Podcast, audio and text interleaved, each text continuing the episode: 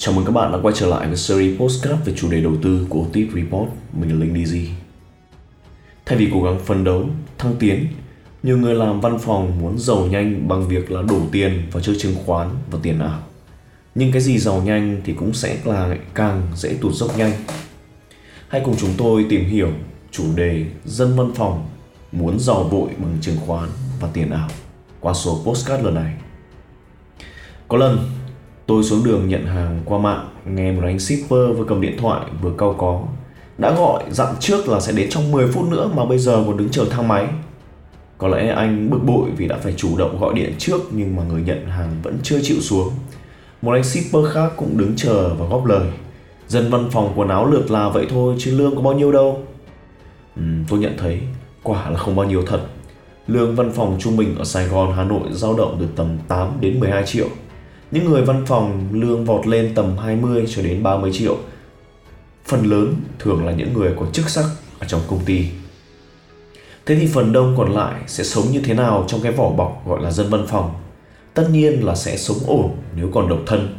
Kinh nghiệm mười mấy năm làm việc cho tôi thấy là những cô cậu thanh niên mới đi làm đều rất tận hưởng cuộc sống, ăn uống, mua sắm thoải mái và không phải nghĩ quá nhiều. Tòa nhà nơi tôi làm việc có rất là nhiều công ty, dân văn phòng cũng nhiều không kém.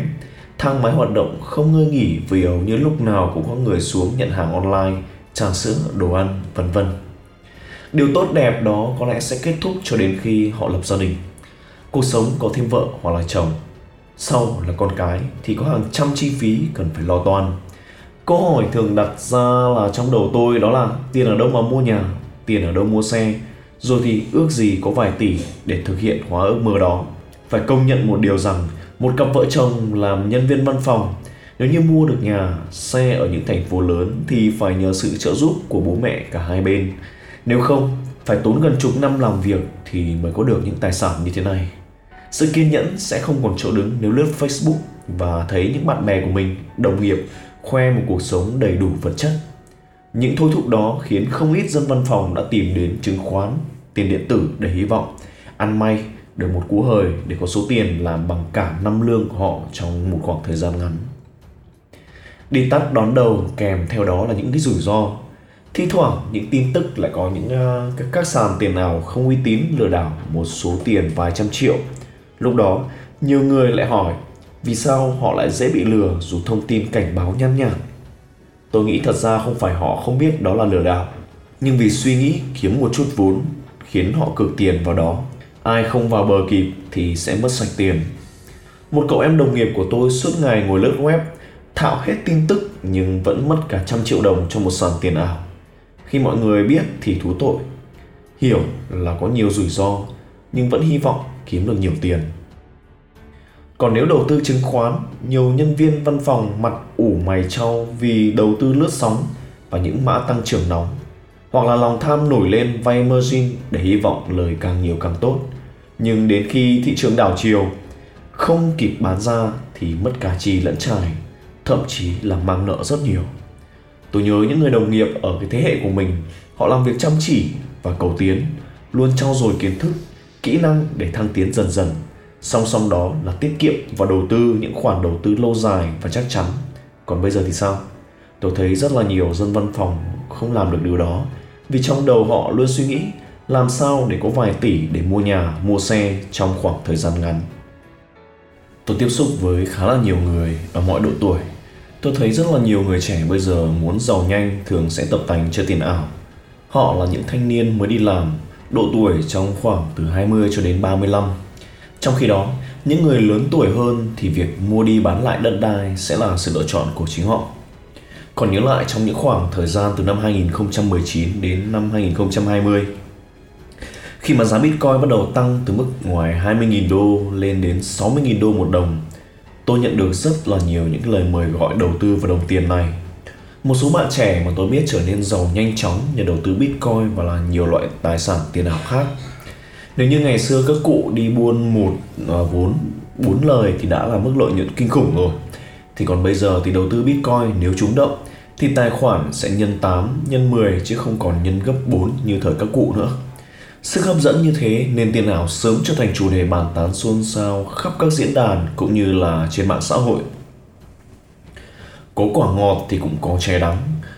Mặt trái của việc đầu tư tiền ảo cũng khiến nhiều tài khoản của nhiều người nhanh chóng giảm về không, thậm chí lỗ và mang nợ.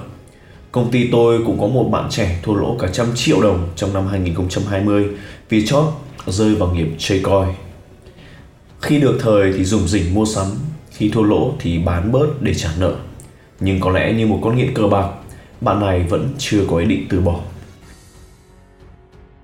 Mặt khác, một số bị lừa đảo, chiếm đoạt tiền khi chơi tiền điện tử, đầu tư tiền ảo cũng không ít.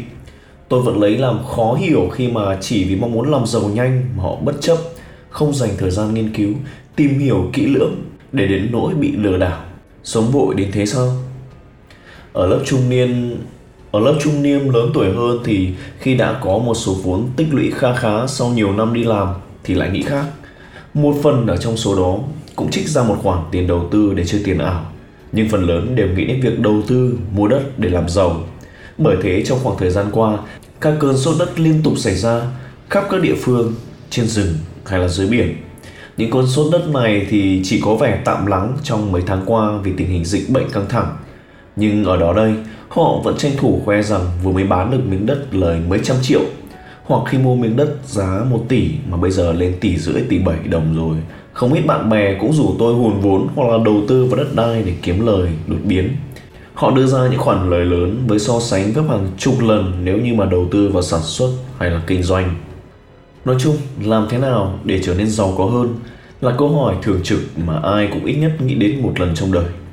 Thế nhưng, hơn lúc nào hết, tôi thấy bây giờ nhiều người không chỉ luôn luôn tìm kiếm cơ hội làm giàu mà còn phải làm giàu nhanh, làm giàu gấp.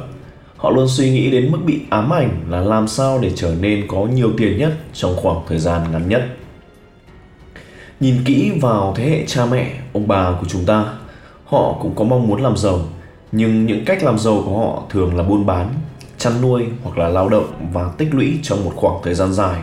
Làm giàu bằng cách này thường chậm nhưng rất chắc. Và quan trọng là chúng trực tiếp tạo ra của cải cho xã hội, còn như đầu tư vào đất và coi. Tôi thấy không có lợi chung cho toàn xã hội, bởi chúng đều dựa trên nguyên lý là đầu cơ. Tiền người này chảy vào túi của người kia mà tổng thể mặt bằng chung của xã hội vẫn vậy. Không một công trình nào như nhà máy, xí nghiệp và việc làm được tạo nên cả. Và đó cũng là toàn bộ nội dung postcard này của chúng tôi ngày hôm nay.